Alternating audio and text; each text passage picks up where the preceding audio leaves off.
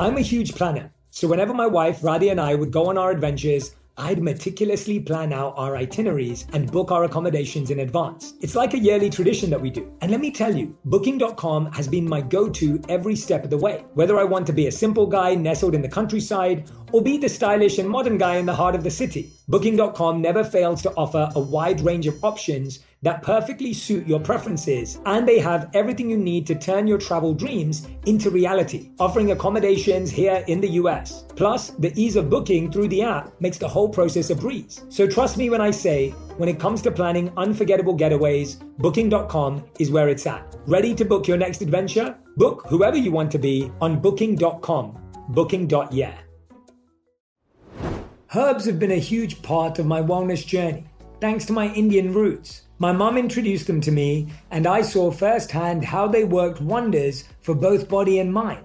And when it comes to keeping my digestion in check, slippery elm bark and ginger root are my go tos. Our sponsor, Nature's Way, has over 50 years sourcing these herbs and many more that can promote digestive health. Visit nature'sway.com forward slash herbs and use code J10 at checkout for 10% off any herbal supplements through June 30. Terms apply.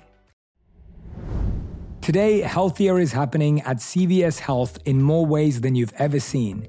It's wellness destinations for seniors, including select locations with Oak Street Health and CVS Pharmacy. It's doctors, nurses, pharmacists, and everyone in between offering quality care and support virtually in person and on the phone. It's in home evaluations through Signify Health and meeting mental health needs through Aetna. And those are just a few of the ways healthier is happening. To see more, visit cvshealth.com forward slash healthier happens together. CVS Pharmacy, Oak Street Health, CVS Specialty, Signify Health, and Aetna are part of CVS Health. Eligibility and services vary by location and individual. Before this relationship, try to remember a time when you were really happy and you were feeling really fulfilled. What were you doing at that time? What were you thinking about? What were you reading about? What were you feeling? The best selling author and host, the number one health and wellness podcast, On Purpose with Jay Shetty. Hey everyone, welcome back to On Purpose, the number one health podcast in the world. Thanks to each and every single one of you that come back every week to listen, learn, and grow. Thank you so much to all of you that are investing so deeply in your mental, physical, financial, emotional, and spiritual health by joining in and tuning in to our conversations here on On Purpose. I'm so excited because we're going to be adding a really special offering onto the back of my solo episodes on Fridays. The Daily Jay is a daily series on calm, and it's meant to inspire you while outlining tools and techniques to live a more mindful, stress free life. We dive into a range of topics, and the best part is each episode is only seven minutes long, so you can incorporate it into your schedule no matter how busy you are. As a dedicated part of the On Purpose community, I wanted to do something special for you this year. So I'll be playing a hand-picked Daily Jay during each of my Friday podcasts. This week, we're talking about your relationships and how to create the most meaningful connections with the people that matter to you. Of course, if you want to listen to the Daily Jay every day, you can go subscribe to Calm. So go to calm.com forward slash J for 40% off your membership today. And today we have guests who've been on before. There's only a few of them that have been on the show twice, and these are some of my favorites. Today's guests are none other than Dr. John and Julie Gottman. The Gottmans are the nation's leading marriage researchers and educators. John and Julie Gottman are the renowned experts on marital stability, says The Atlantic, the Einstein of love, says Psychology Today, and the Dean of Marriage Experts, says The New York Times. Uh, today, we're talking about their new book, Seven Days to More Intimacy, Connection, and Joy The Love Prescription. This is the book. Uh, we're going to put the book link in the captions and comments so you can go and grab your copy. John and Julie, it's so wonderful to see you. Thank you for making the time. Thank you for uh, giving me this opportunity to sit down with you again. I'm really excited. Jay, you know, you should know that it's always an honor to be on your show and to be connected with your guests. So thank you so much for the opportunity. Yeah, I agree. Well, thank you both so much. Uh, I want to dive in because whenever I see one of your studies published or a journal or a new book come out, I get very excited because you truly have just studied so many interesting, fascinating parts of relationships. And I guess the first question I want to dive into straight away is when you're dating someone, what quality do you value? Or what quality should we be looking for when we first start that process? Because I feel like one of the most challenging things right now is we all have different things we're attracted to because of how we were raised, what movies we saw, what perceptions we have about what is attractive, what is male, what is female, what is uh, beyond gender, right? Like we all have certain perceptions and misconceptions. What are some of the values and qualities we should be looking for when we're dating someone or when we're even looking for someone?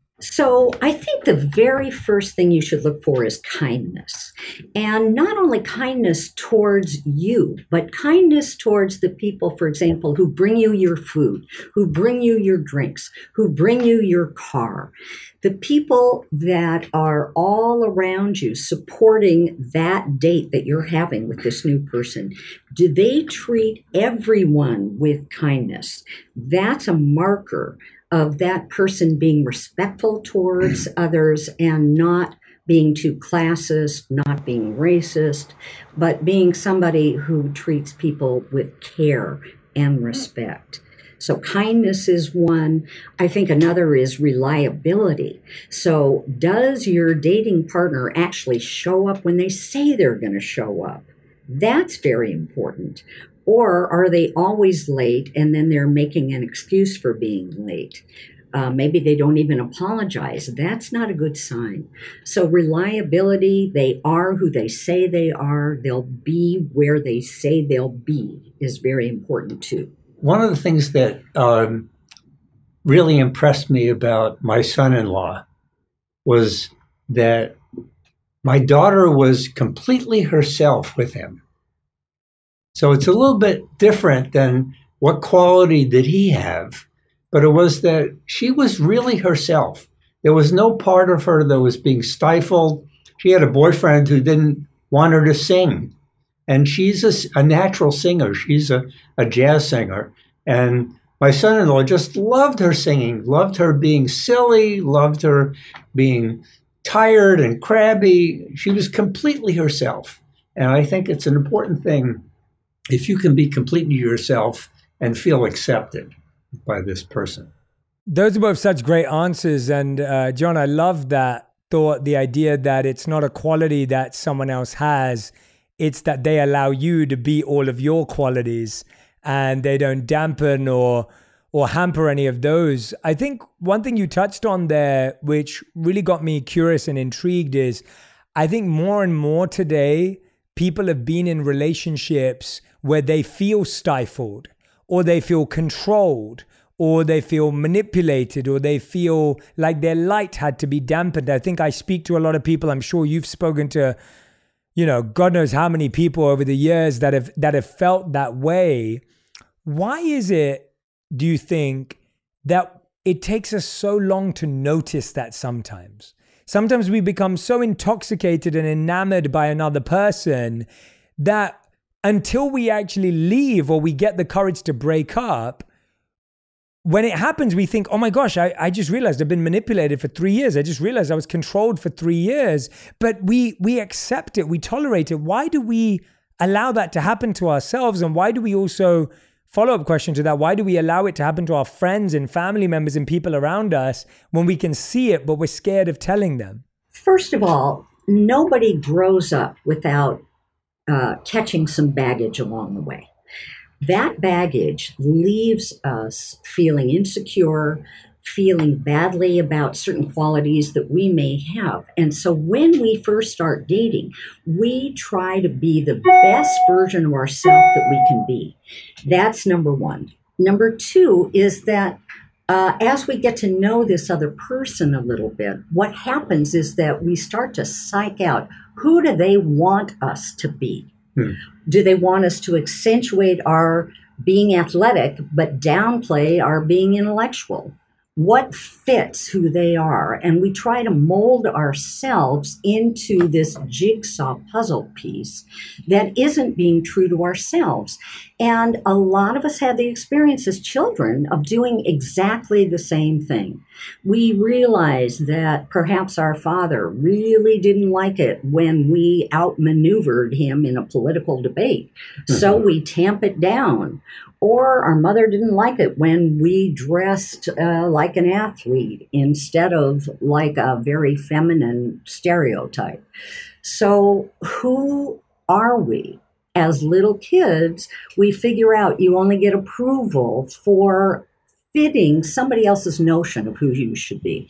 Then, if we don't work through that, we don't process that, and we don't acknowledge that who we are is absolutely perfect in every way, even though we have our strengths and we have our challenges, we go into a dating situation where, again, we're trying to mold ourselves. It's that same process of trying to figure out what's wanted of us and molding ourselves to that.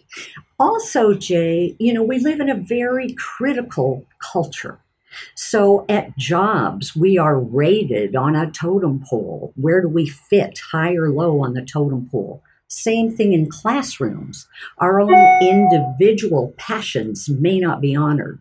It's only how well do we memorize the capitals of states, right? Mm-hmm. So we're always having to mold ourselves to fit somebody else's standards. Mm. And we have to work through the fact that all those others out there had very distorted mirrors of who we were and what was beautiful about each one of us.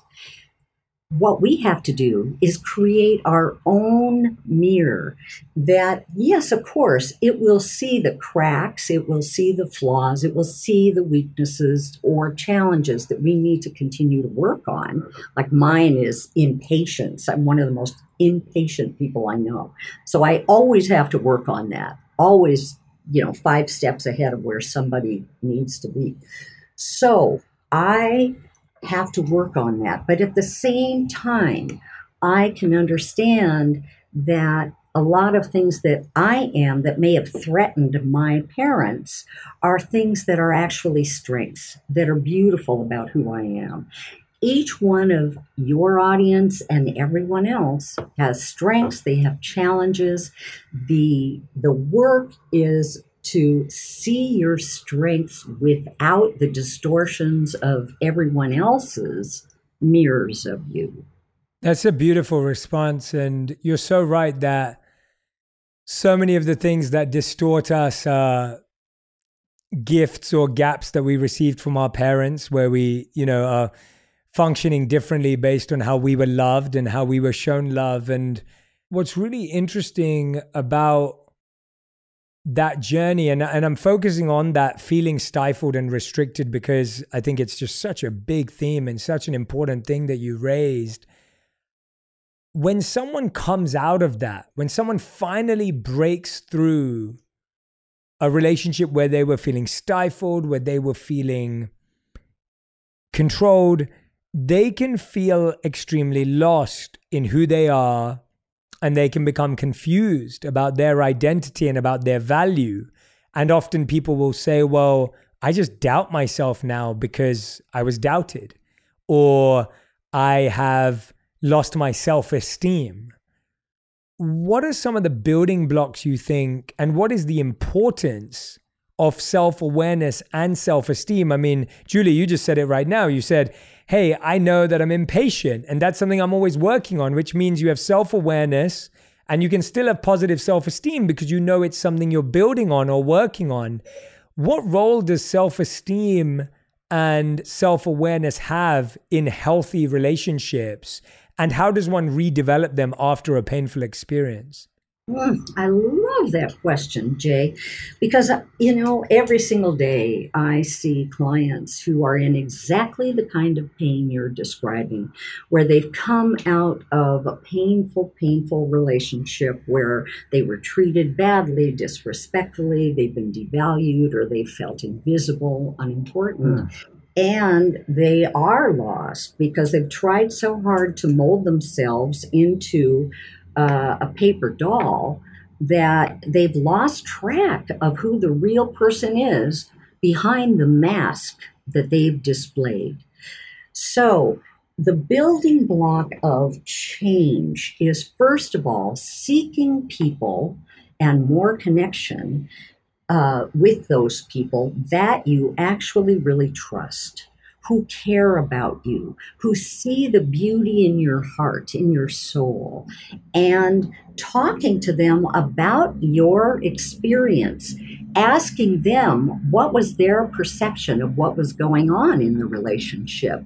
Does it make sense to them that uh, they were being controlled or being manipulated? Can they help you with their own objective eyes? Understand what process you were involved in. Now, that may be a friend, that may be a sibling or a relative, it may be a therapist or a healer, but somebody that you can trust who reflects, first of all, more accurately what was going on for you and who you really are. Then, what you need to do is follow your own passions. At first, it's really difficult to figure that out. What are my passions? I don't know anymore. So, you go back to uh, before this relationship try to remember a time when you were really happy and you were feeling really fulfilled. What were you doing at that time? What were you thinking about? What were you reading about? What were you feeling? So I have a client, for example, who was really controlled and manipulated by her partner, and then her partner betrayed her and left her. So now she's very lost, trying to figure out who she is. So we listed a whole list of potential passions and had her close her eyes and reflect on okay, each one of those how do they resonate with you? How do they resonate? And she generated this very short list of things she loved about herself and she loved doing. There was sailing, there was learning about music and playing guitar, there was um, going swimming with her children. Swimming, in particular, was something that she really, really loved to do.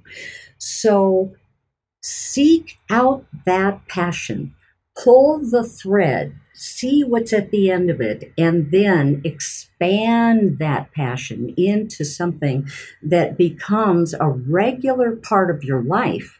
And not only that, but most passions include the participation of other people. So if you connect with other people that share that passion with you, you then begin to feel like, ah, this part of myself that I've shut down, that I'm now recapturing, is something other people love too. Hooray! And you go out to live those parts of you that you split off, but now you're reconnecting with. That's a brilliant answer. You've given us so many practical things that we can do there when we're in that position. And they all feel really tough and difficult in the moment for sure, but they're tried and tested. They work, they make sense, they align. And you know, anyone who's listening or watching right now who's been in that scenario, recognizing what what Julie was saying, like there was a you before this relationship, and there will be you after this relationship. And the you that got lost during the relationship is the one you're trying to reawaken, rediscover, and give an opportunity to rise for. So I think that recognition that you may have lost connection with who you are, but you are not lost. You are not non existent, which a lot of people can actually end up feeling. If we move forward into, we, we started with dating and then we went backwards into breakups, and I'm kind of going back into dating again. But I think one of the biggest challenges today is the paradox of choice, right? Today, there is more choice, there are more options, there is a quicker ability to say yes or no to someone on a dating app. You're not meeting people within a one mile radius or five mile radius of where you grew up. You're meeting people online through a picture. You don't know their family. You don't know what school they went to. You don't know many of their friends. So the way we meet people today has drastically shifted in the last 10 to 20 years alone, what to speak of over time. And on top of that, there's this feeling that people have of like, well, if I'm not with someone who's perfect, well, then I can just drop them and find someone else because there's so many people out there. So tell me about what you've noticed with the paradox of choice and what can we do in our dating life to actually learn quicker and faster whether someone's right for us or not? And what does that really mean? Let me say something about what um, modern research has found in in selecting somebody. And it turns out that really nobody has been able to find anything to measure that determines whether you'll like somebody. So you can ask people even what are they looking for in a partner and to list all the qualities. And then you can select for those qualities and that person is unlikely to even like that person. so I, you know, my answer to, to that is to find somebody you can trust. And trust is very different for everybody, but it's somebody you feel safe with. Somebody really makes you feel accepted as you are.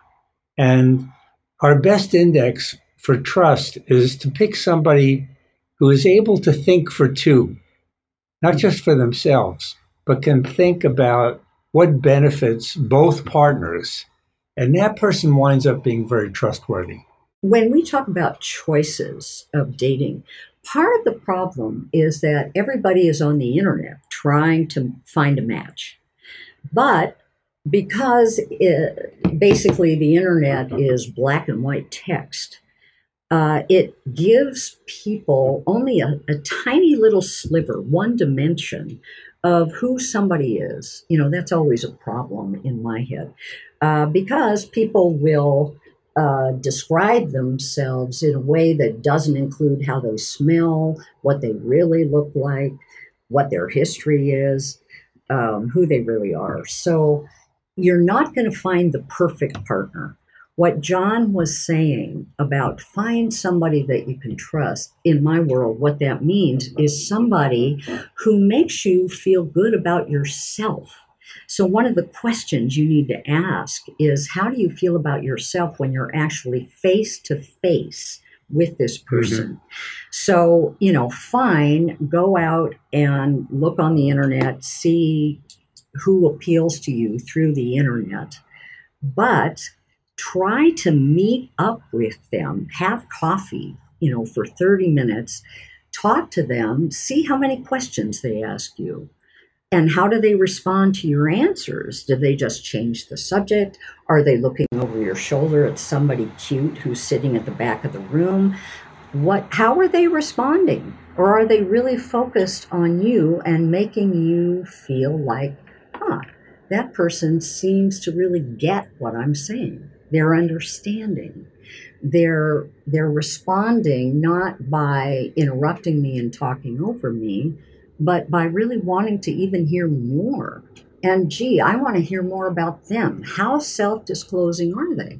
Are they self-disclosing appropriately, not oversharing every personal detail, but letting me know the basics of who they are? So that I can respond to them and slowly get to know them. So it, you know, I'm afraid all of we internet users, when we limit ourselves to looking for somebody on the internet, we're really making a mistake. We've got to meet up with people face to face, see how we feel being with them, and how they feel being with us.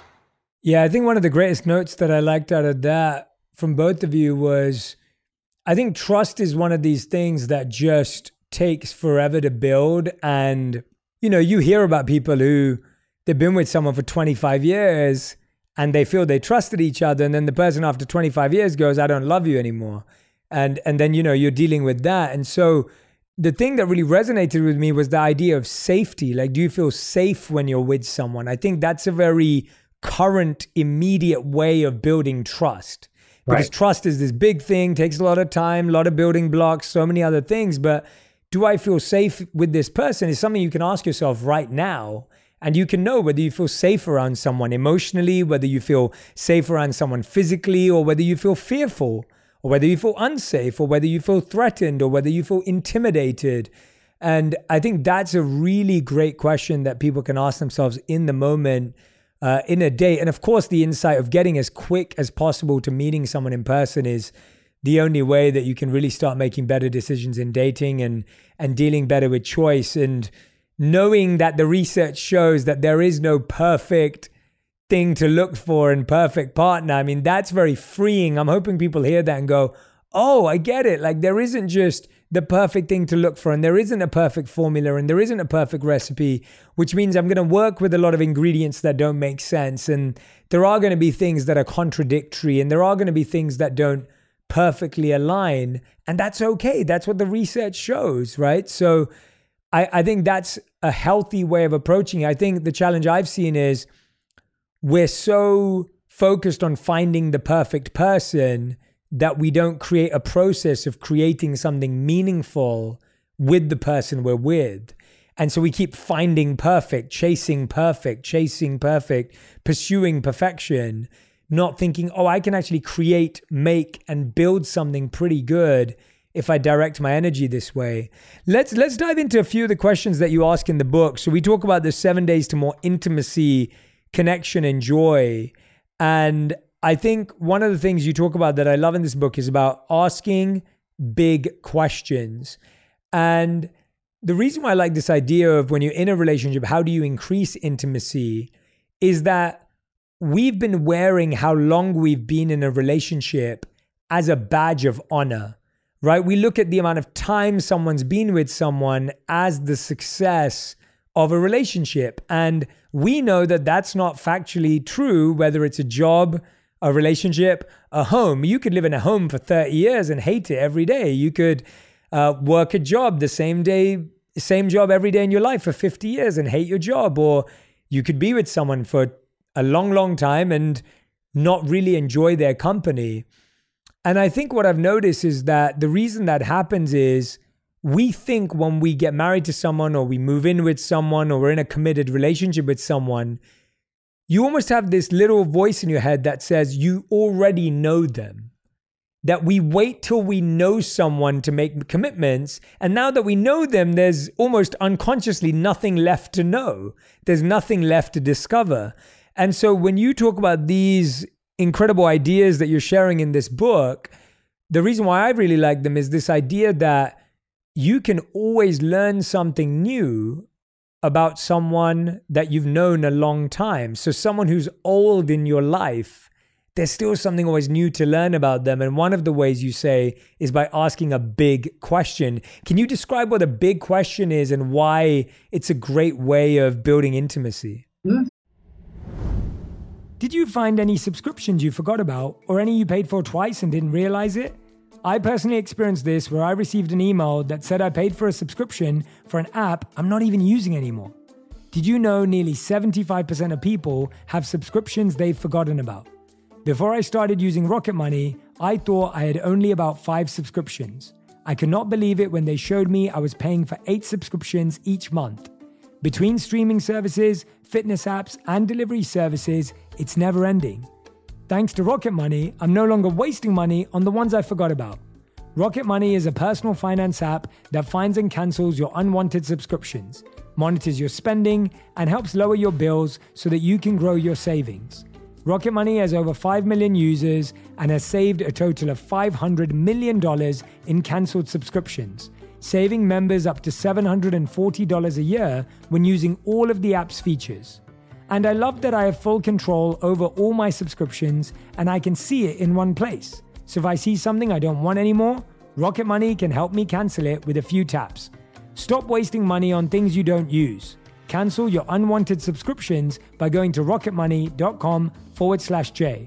That's rocketmoney.com forward slash J. rocketmoney.com forward slash J. Today, healthier is happening at CVS Health in more ways than you've ever seen. It's wellness destinations for seniors, including select locations with Oak Street Health and CVS Pharmacy. It's doctors, nurses, pharmacists, and everyone in between offering quality care and support virtually in person and on the phone. It's in home evaluations through Signify Health and meeting mental health needs through Aetna. And those are just a few of the ways healthier is happening. To see more, visit cvshealth.com forward slash healthier happens together. CVS Pharmacy, Oak Street Health, CVS Specialty, Signify Health, and Aetna are part of CVS Health. Eligibility and services vary by location and individual. Mm. So, a big question uh, is a question that has a long answer. It doesn't have a yes or no answer. My favorite color is purple in a one word answer. It has a much bigger answer. Like, what are you thinking about uh, death and dying these days? You know, you've just turned 85. What are you thinking about it? What are you thinking about who you want our children to be? Especially growing up in this world where so many things really need to change drastically and quickly. Who do you want our child to be? So they have big answers to them, these questions. One of the reasons that these questions are so important to keep asking um, is the following We are not static. We are not like you know the fireplace in your home that never changes that has the same form the same bricks the same wood you know that'll burn replace it with a little more wood. It's not the same fixture. We are not a fixed entity. We are constantly evolving. We are changing. We are moving forward. And we are being impacted by our world to shift our beliefs, our thoughts, our feelings about things, our hope or our hopelessness. We're changing all the time. So if we don't continue to ask those questions, then we may have a picture of our partner in our minds that's obsolete. That's 10 years old, and that person has been replaced by somebody totally different, but we won't know it. so the big questions keep us connected with this beautiful changing form. We are like the sea, Jay.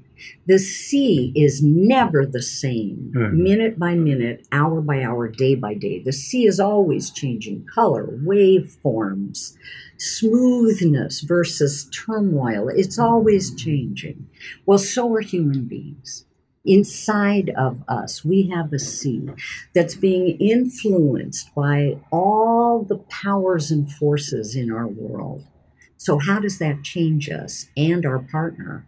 And how can we stay attuned to each other? The big questions are the way to do that, to address who are you here and now today? How have you changed?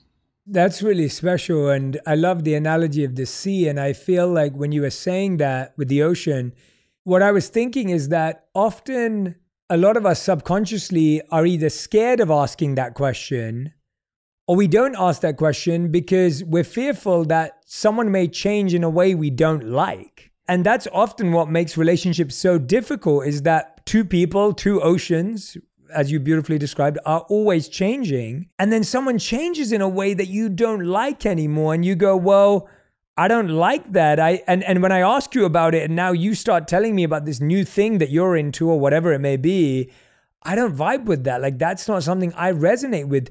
How do we continue to build loving relationships with people we've committed to, people that we feel like is going somewhere, but then they get into something, whether it's like you said, it could be pain that changes who they are or something that brings them joy that changes who they are but we don't quite like it. We don't enjoy how it's changed them. How, how do you deal with that? I have a great example of this actually. Okay so i'm one of those people that looks at a piece of bread and gains five pounds. That's why. Uh, i can look at a slice of cake and be twice the width the next week so I have to be really careful about what I consume, and consuming carbs and so on is not necessarily a great choice for me. Okay, so what does my precious, beautiful husband get into? Bread baking. This is a new passion. that he has, and he's got, he's got you know a pizza stone, and he got the little like curving baking pan for baguettes. making multiple baguettes. Like I could eat three baguettes in one sitting. So, you know, he Me has too. gotten into a passion and he's baking bread, you know, whenever he has spare time.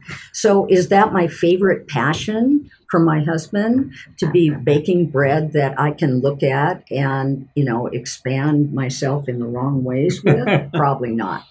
But the thing I have to do is to understand by asking more questions why this? You know what what is it about this particular passion my darling that um, you really love doing? How, what part of you is this fulfilling other than you know your tummy? What part of this are you loving you know help me understand this passion he's so cute and so I want to understand him. This may not be the favorite evolution of mine that he's going through, but because I love him, because love means accepting everything about your partner, even the things that are challenging for you, I want to get to know this part of him too. Even if it's something that, you know, doesn't fit with me. And who says I'm the center of the universe and everything has to revolve around my likes and dislikes? I'm not. So I want to understand this aspect of him. And my my That- mother was trained as a hotel chef, and I miss her. So one way to remember her is to learn to be a baker of Viennese pastry, and that's where I'm going. Oh my God, we're headed to Viennese pastry. Jay, can I move into your house? I bet you have really healthy eating. No, and I and thank you, John, for sharing that insight about why you've got into baking. I mean, that you know, when you hear it from that perspective, you're like, wow, that is, wow, that you know, I can only understand how meaningful baking is to you. So what a, what a beautiful, you know, description to share that. And and Julie, I thought that was a a great example because it's the same with uh with with me and my wife. Like, so I'm someone who's very certain about my passions, my purpose, my you know what I what I'm doing on this planet and and what I care about. And I've developed that over time. It's not that I just stumbled upon it yesterday and it's always evolving and growing and of course it changes and and moves. And my wife's someone who is very talented and gifted but she's often trying to figure more out and she's more open to this fluid version of herself and discovery. She's in a space of discovery. And so when you have certainty and discovery, it's very important that there's massive flexibility and adapting in both people. It's not just me to her or her to me. It's both, right? Is what I'm hearing you say. It's like she has to be adaptable to the fact that she's married to someone who's super certain about what they want in life. And I have to be open to the fact that I'm with someone who enjoys a lot of different things and figuring it out and being in discovery mode. And that encourages me, if I see it that way, to spend more time in discovery. And me being this way encourages her to spend more time in certainty or discovering things that are more certain. But that requires a lot of flexibility and adaptability and maturity to be able to do it in a healthy way. And that's hard. It is hard work, right? This is not easy to do. It is challenging. It is difficult. It can be painful. How do we build that flexibility? Because I feel that most most people I speak to today, there's a lot of like, well, this is the way I am, and this is what I want, and this is not what you're providing me, right? Especially when it gets to bigger things than uh, what we're talking about. So, how do we develop that flexibility and adaptability? Because I think people have very clear plans or paths of how they want their life to go, and your partner kind of changing tact or changing track can maybe off, you know, derail you sometimes. Right. You know, I think it goes back to, John, what you were saying earlier, which was you have to think for two. You have to think about, you know, if you really love this person, what is going to benefit them? And how far can I stretch myself outside my own ego, my own way of doing things, my own rigid path? How far can I stretch myself beyond my own rigidity to adapt to my partner's path? And can we talk through uh, the differences between us, the new path that my partner may be following, and find some in between? I'm thinking about um, a, an interesting example of somebody who uh, was married and had had a fairly kind of atheistic set of beliefs. And the other person was very comfortable with that. And then that person went uh, into a very deep spiritual pursuit um, and started uh, doing kind of visionary quests. And those brought him to a very different place than uh, they had been in together philosophically uh, in terms of more of an atheistic uh, set of beliefs. And poor thing, I mean, she had a heck of a time. She did not know how to accept this aspect that her partner was evolving into. Uh, and she felt abandoned by his journey.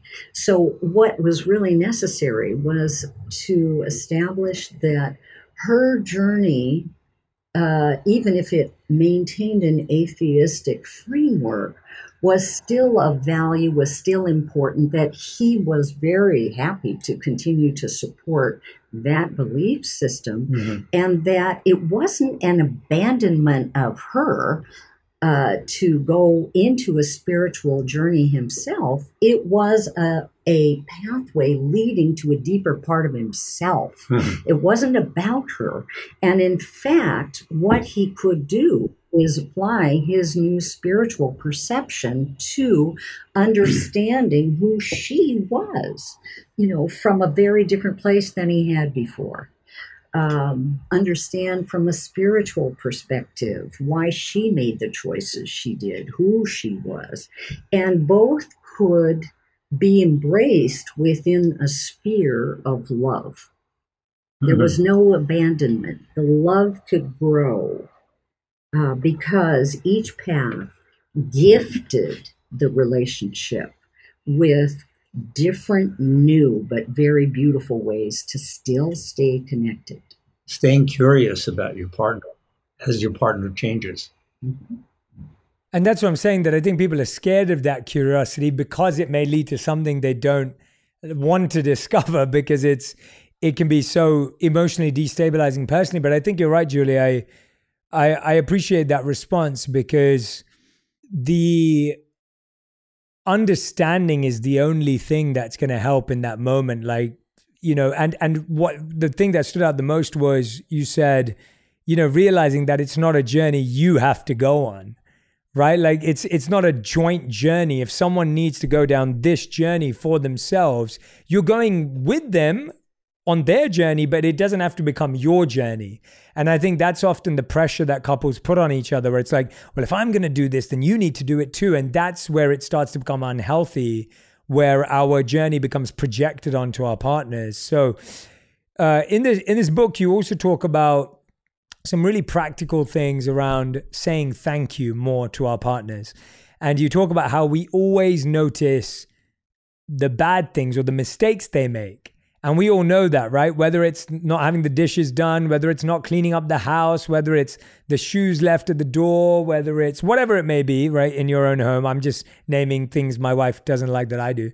Uh, when, when, you, when you look at those things, there's so many things that we point out as mistakes and criticisms and negatives consistently. What does the research show around A, the amount of positive versus negative communication we have with our partners?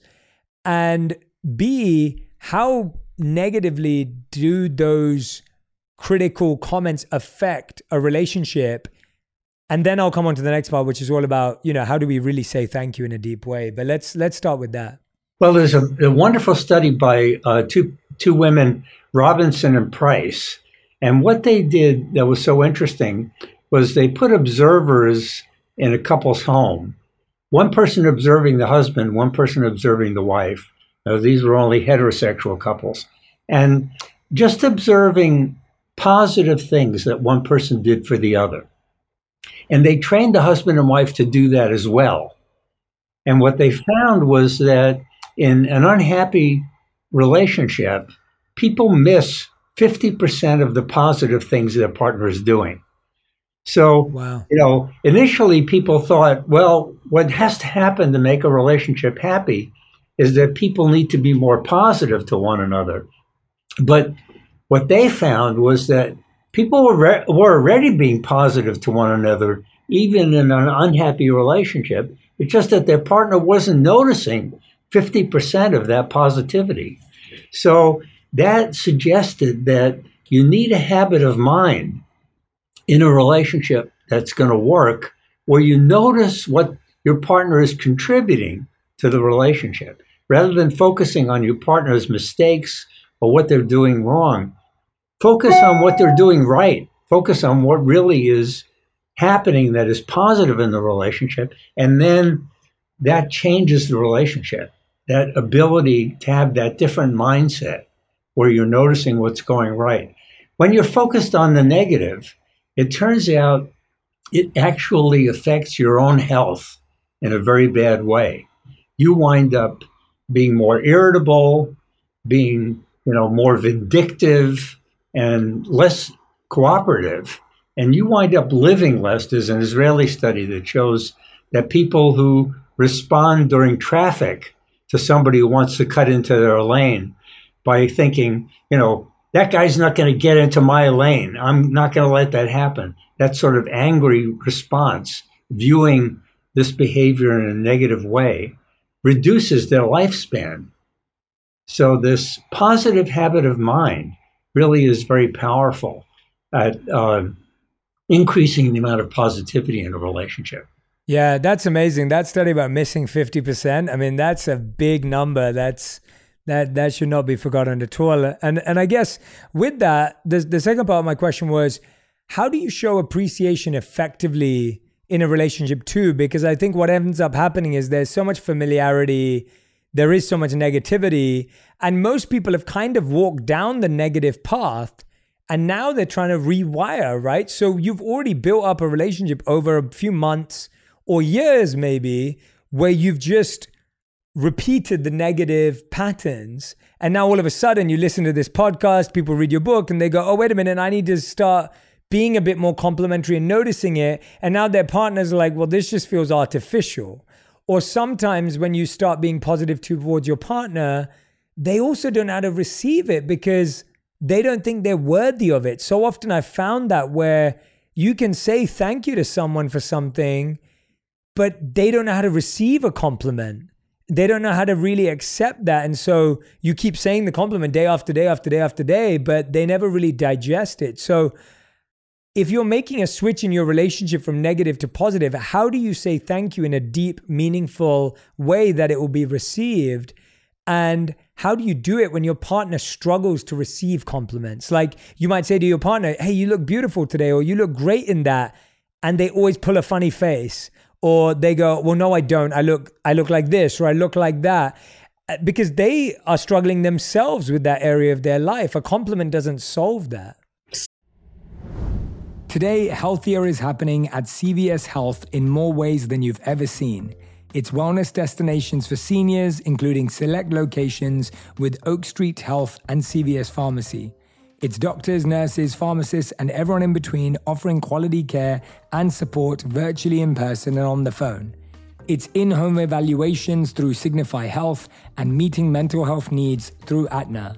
And those are just a few of the ways healthier is happening. To see more, visit cvshealth.com forward slash healthier happens together. CVS Pharmacy, Oak Street Health, CVS Specialty, Signify Health, and Aetna are part of CVS Health. Eligibility and services vary by location and individual.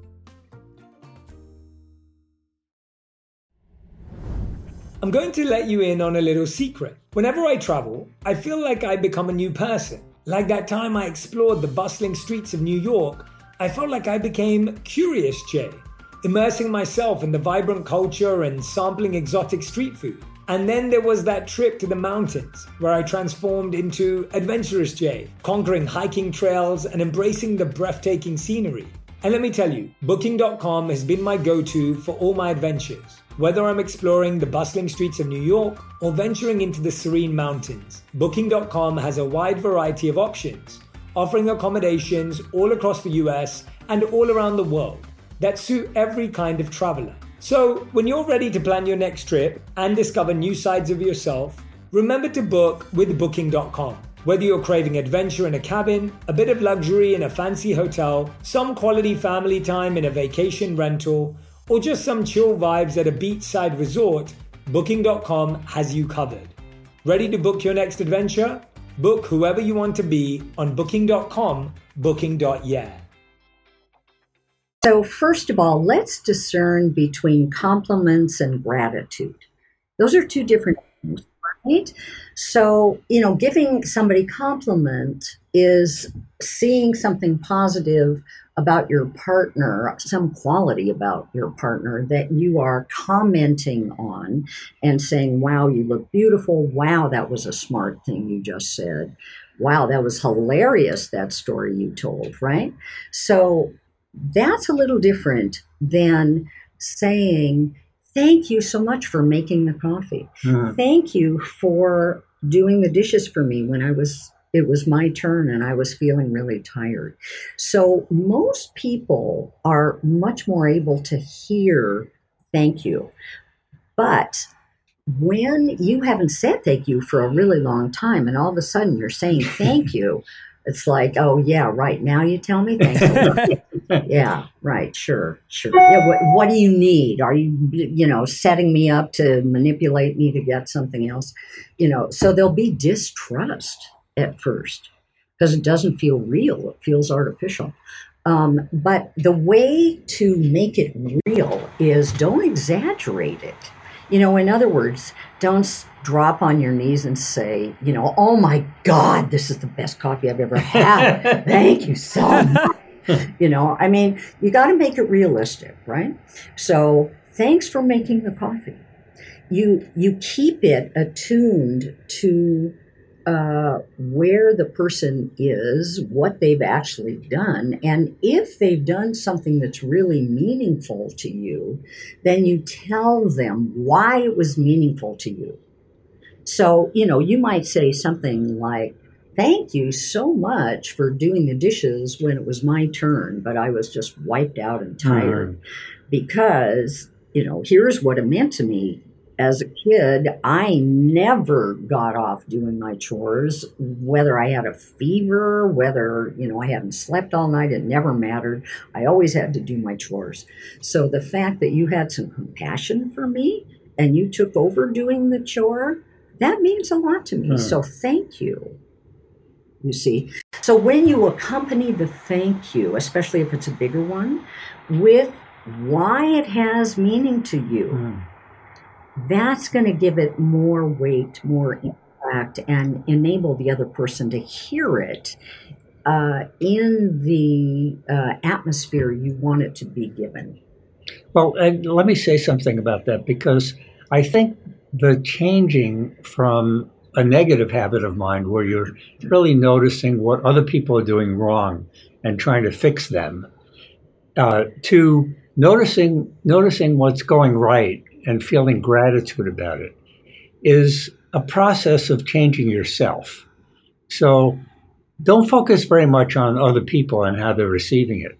I know that when when I was in a very negative place, you know, where I was, you know, experiencing, you know, anger, driving, you know, at people who were driving badly, and you know, I noticed that I had that negative mindset in general, and it took me a long time to change my own self so that I was noticing all the positive things that were happening around me and feeling grateful.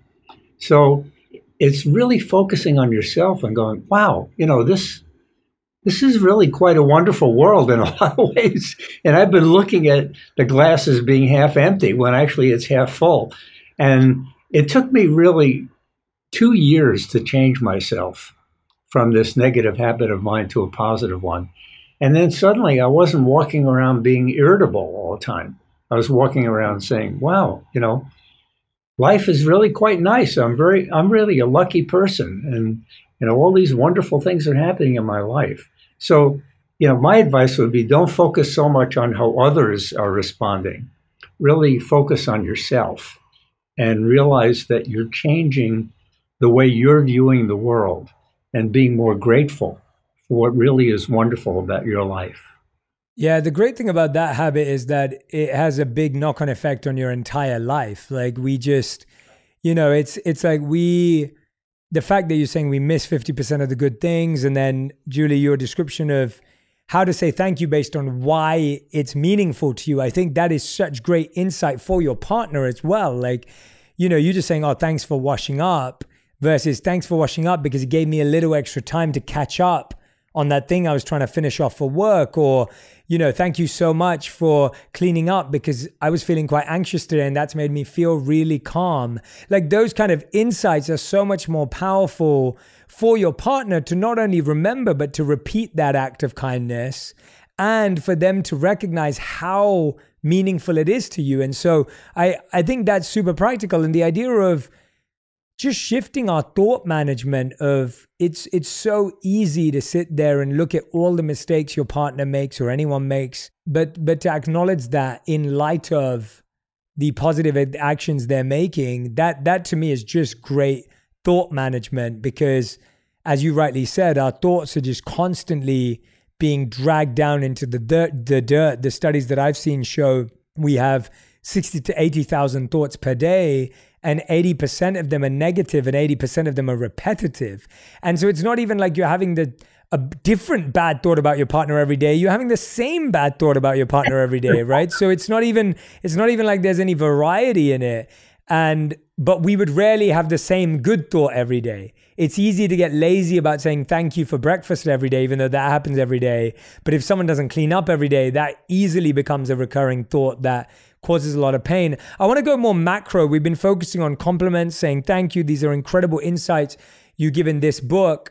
I want to go a bit macro as well and zoom out and say, how does someone know if a relationship is going to last and that they feel like this relationship has a future? How do you know that? Is there a way to know that?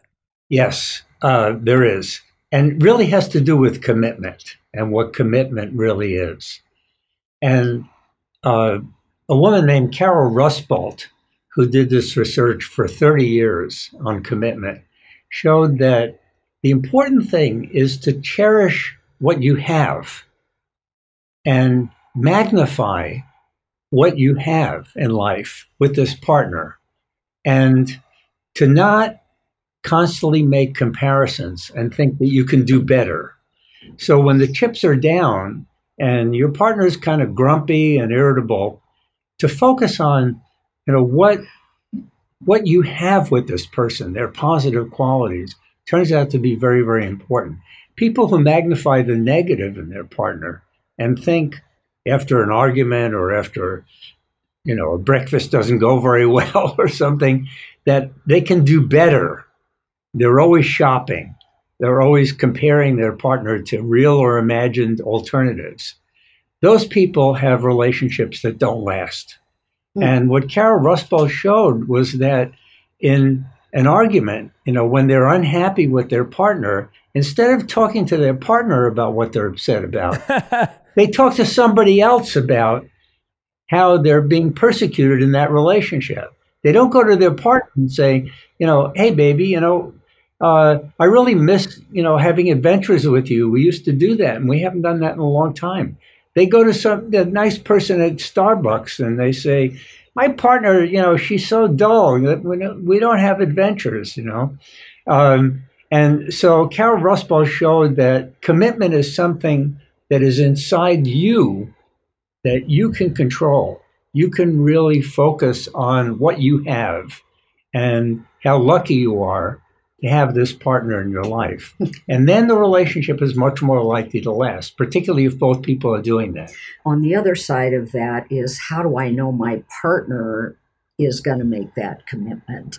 How do I know this relationship is going to last? And I think there are some indicators of that. You know, one is consistency.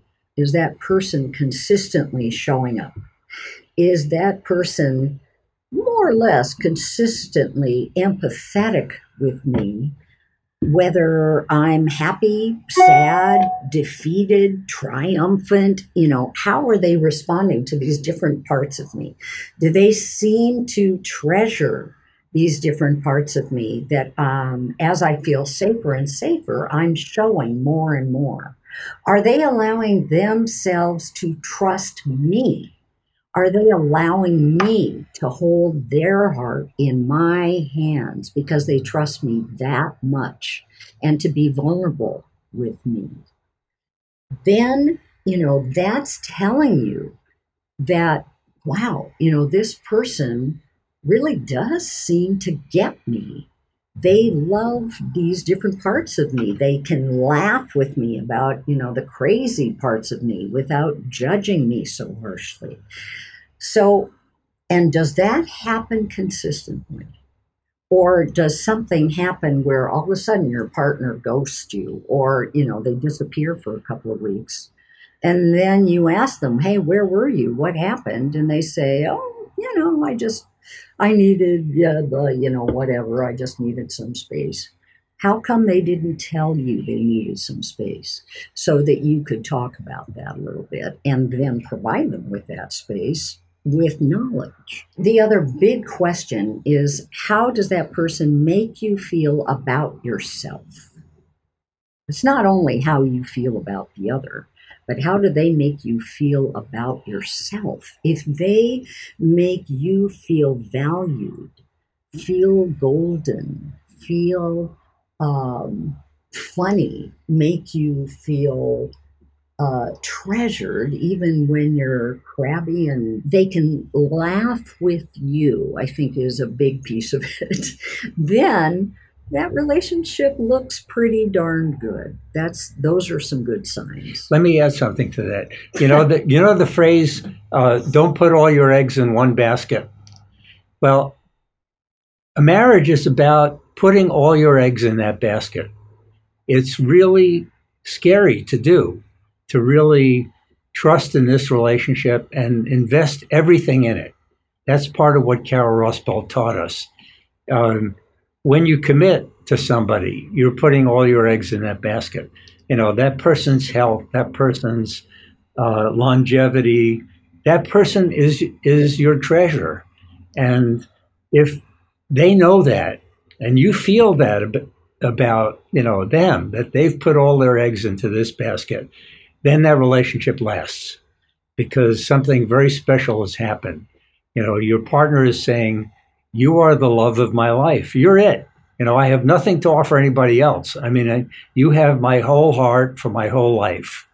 And that's what makes a relationship last.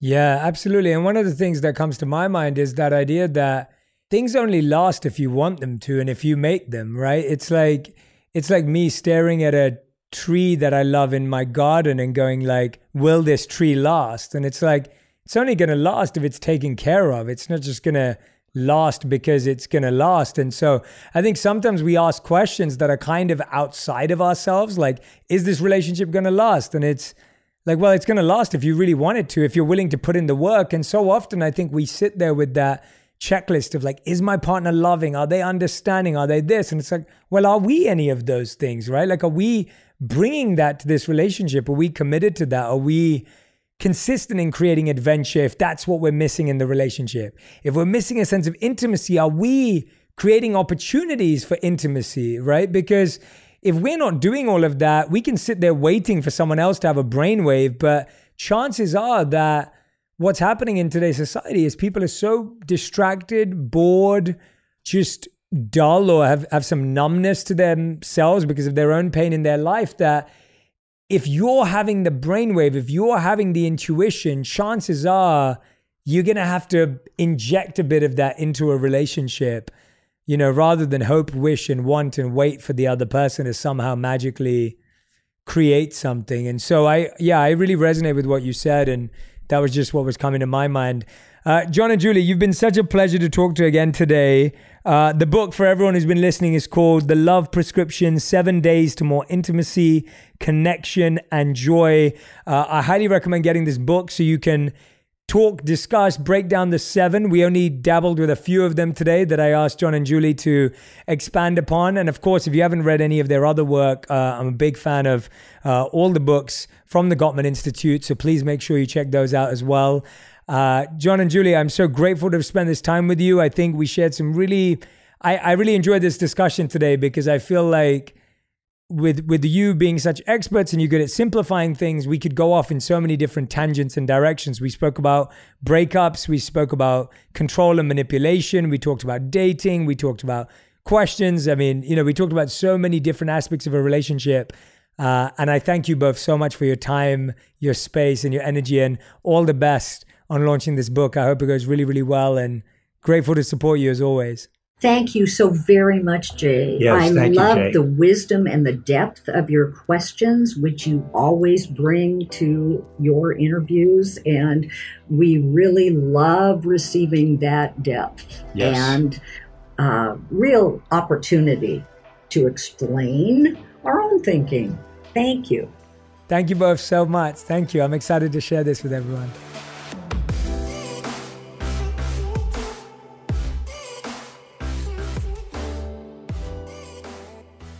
At some point in our lives, we all feel lonely. It can be one of the most painful things to experience. Of course, the strongest antidote to loneliness can be our relationships. But here's the catch not all relationships actually help. The next seven minutes are about your connections and identifying the ones that don't actually serve you. I'm Jay Shetty. Welcome to the Daily Jay. First, let's center ourselves with three deep breaths.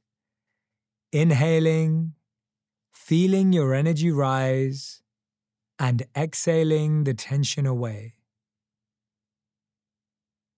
Expanding and releasing.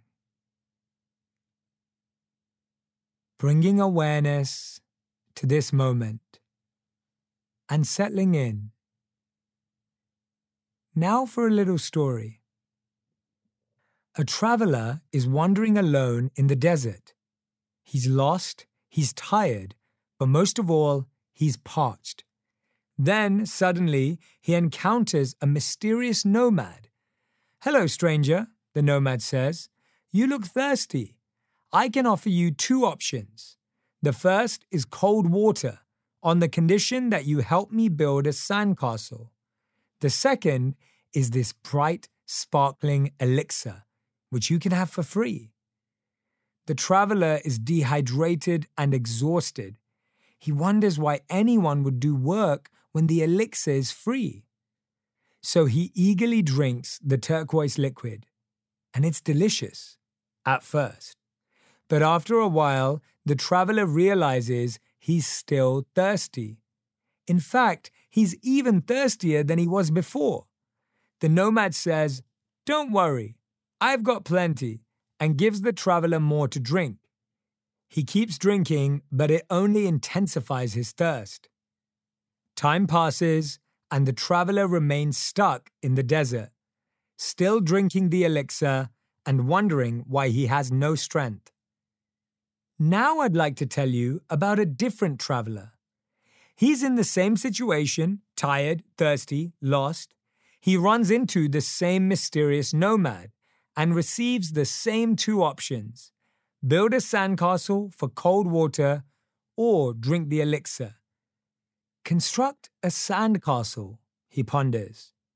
That takes effort. I don't know if I have it in me. But he feels like something's off with the elixir, while he knows that the water is exactly what he needs. So he gets to work. And as promised, he's ultimately rewarded with ice cold water. Feeling rejuvenated, he has the strength to move forward and find his way out of the desert. Time passes, and now he's back home feasting.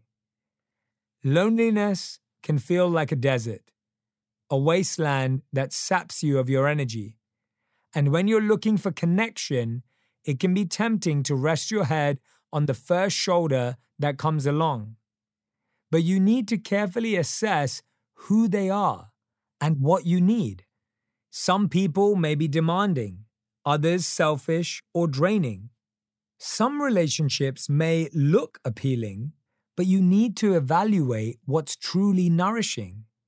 I know it can feel like work to forge the foundation of a strong new relationship, especially when you're lonely. The idea of building something can seem exhausting, but the results are worth it. The right relationships are cold water when you're parched. They'll provide you with the strength and nourishment to find your way out of the desert. Now let's take a moment to meditate and then reflect on your relationships. Start by getting comfortable wherever you are, giving your body permission to find a position of ease. Closing your eyes if that helps you settle in, or leaving them open.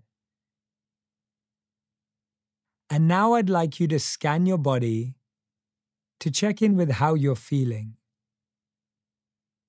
So bring your attention to your head, noticing any sensations there,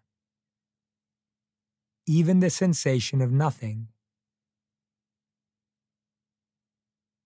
Move your attention to your face, softening the muscles and seeing what you find. Now scanning down your neck and back. Shifting your awareness to your arms, all the way down to your fingers. Try opening and closing your hands. Observe how that feels. Scan down through your legs to your feet, even your toes. And finally, bring your attention to the natural rhythm of your breath.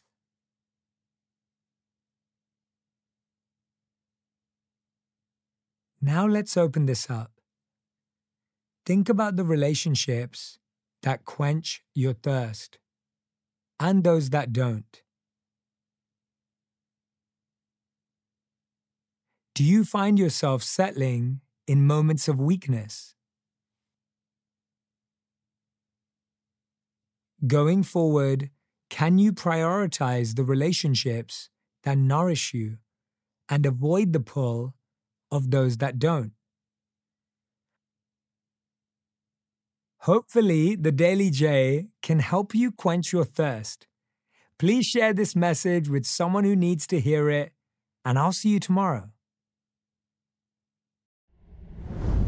Ah, summer. The best time of the year usually doesn't come with a great deal. Soaring temperatures come with soaring prices. But what if there's another way? With IKEA, your summer plans can last longer than two weeks of vacation and be more affordable. Here, everyone can have lounge chair access. No reservations needed. From affordable outdoor furniture to stylish accessories, we have all the essentials you need to soak up summer in style, no matter the size of your space. Start planning a better summer with IKEA. It's your outdoor dreams inside your budget.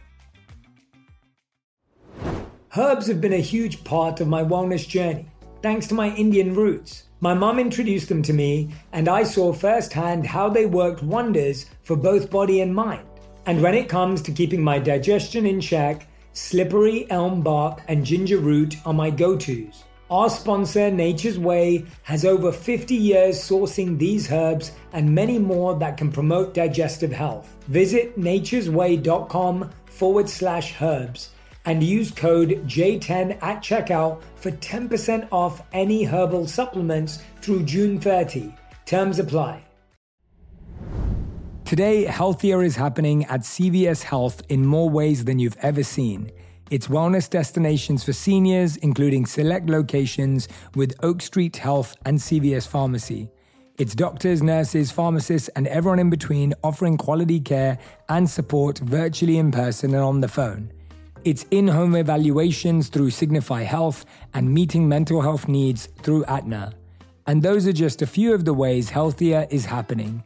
To see more, visit cvshealth.com forward slash healthier happens together. CVS Pharmacy, Oak Street Health, CVS Specialty, Signify Health, and Aetna are part of CVS Health. Eligibility and services vary by location and individual.